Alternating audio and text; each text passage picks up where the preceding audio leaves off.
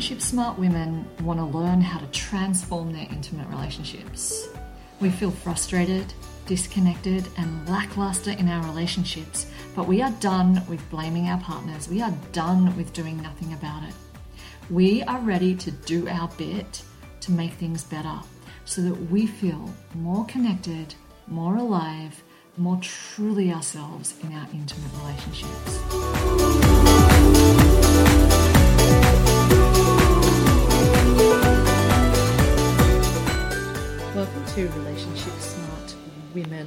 Podcast. I'm your host, Nicole Matheson, and today I'm bringing you a piece called Revive Your Sex Life Get Off the Orgasm Train. And this piece comes from a revelation that I had um, about things that really weren't working for me um, with my conceptualization around sex. And I actually wrote this piece two years ago and completely forgot about it. I got busy. The blog post went into the back of the files of the computer, and I only remembered that I had this nearly completed blog post ready to go when I mentioned it in the interview I did with Jacqueline Hellier called Sex is Like Food. So if you've listened to that podcast episodes, the one before this, you'll hear me saying, Oh, I've just written a blog post about that. When I was editing that blog post just a couple of weeks ago, I was like, Hang on, that blog post never came into existence. So I went and found it, and here it is. And obviously, I've tweaked and edited this post a little bit um, to bring it up to my current beliefs, but it was pretty bang on back then as far as what I feel is detrimental in our cultural paradigm of sex. So here we go. Revive your sex life, get off the orgasm train. So forget about orgasm if you want to revive your sex life. Instead, get off the orgasm train. So I had a revelation recently. It was pretty much that the Western culture of sexuality really didn't suit me. In fact, I'm pretty sure I'm not alone in this and that it doesn't suit a lot of us. What I'm talking about is our sexual narrative that sex always has to have the aim of orgasm. Kind of see it like a train on the tracks. Once we get on the sex train, which could be in the form of touching, petting, and kissing, it feels like there is only one destination orgasm station, getting off together. So, you know, you're both trying to get there. You're heading the train in that direction. You're making sure it maintains speed and momentum, hoping against hope that you perform, in inverted commas, well enough to get there.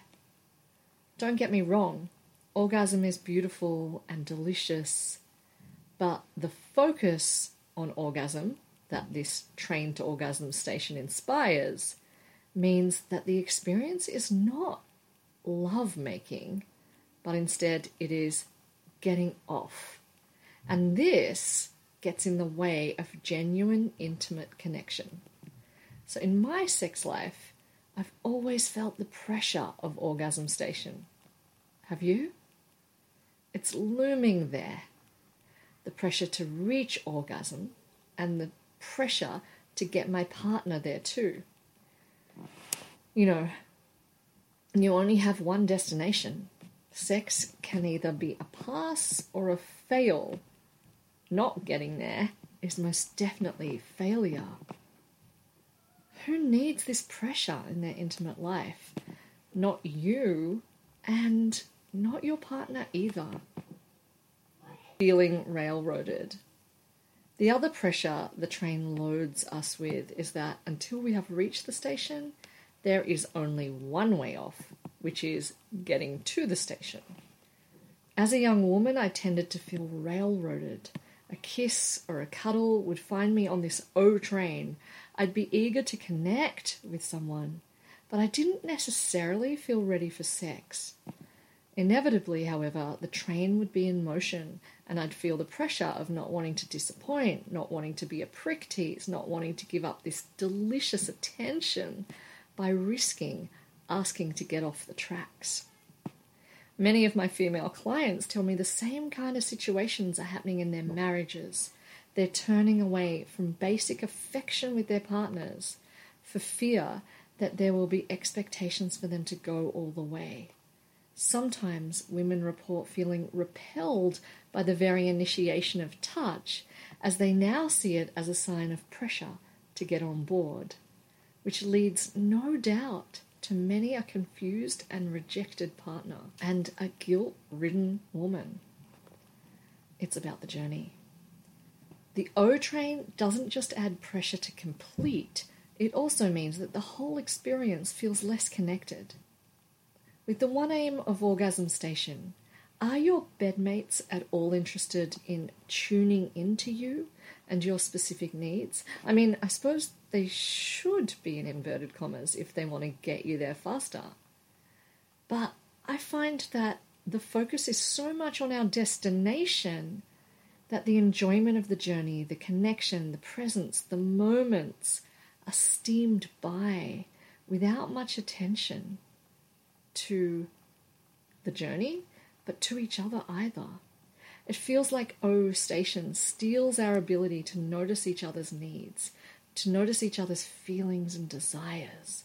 At best, this can be avid enthusiasm to succeed in the goal, and at worst, this can be abuse.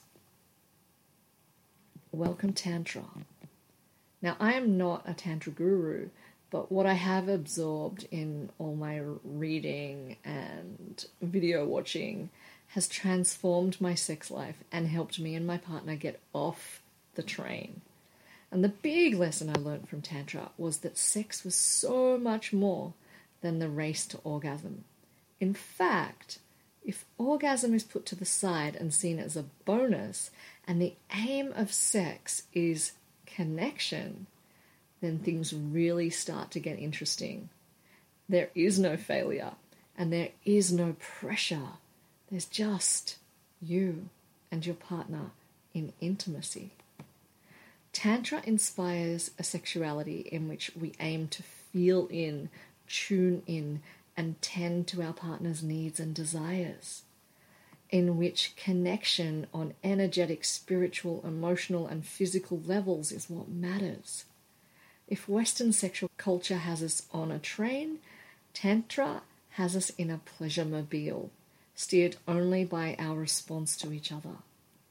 With my partner tuned into me and me to him, my frazzled nervous system starts to feel safe. All pressure dissolves away, and I am left feeling present, connected, and alive. Get off the train. Our sex lives especially in long term relationships, are delicate. Women are losing their libidos, men are losing their erections. If there is one thing that is causal to both of these dilemmas, it is pressure. The Western sexuality model of heading to orgasm creates pressure and it is not helping. We need to get off the train. What to do? Number one, have a conversation with your partner about trying some Tantra to take the pressure off and to feel more connected. You can use the train metaphor to see if that helps. Number two, start with some basic tantric breathing techniques. I find Layla Martin's YouTube clips. She has one for beginners, and the link is in the uh, blog post notes. Um, I find that really good. Number three, whenever you feel pressure, pause and communicate. You might have a reassuring dialogue like I do, such as, Honey, can we pause because I feel like I'm on the train? And my partner then reminds me there is no train, there is no station. We are just here in this moment enjoying each other. And I feel a whole lot better. Other resources are to listen to the podcast that came before this, Sex is Like Food with Jacqueline Hellier, or another podcast from a while back with Lauren White. And if you need more ideas for reconnecting with your partner, try my free resource, Relationship Fuel, um, that you can find on my website. And if you need some help in communication with your partner, my next online workshop is Communicate Better, that you can go to nicolematheson.com slash communicate to get yourself a ticket. Take care.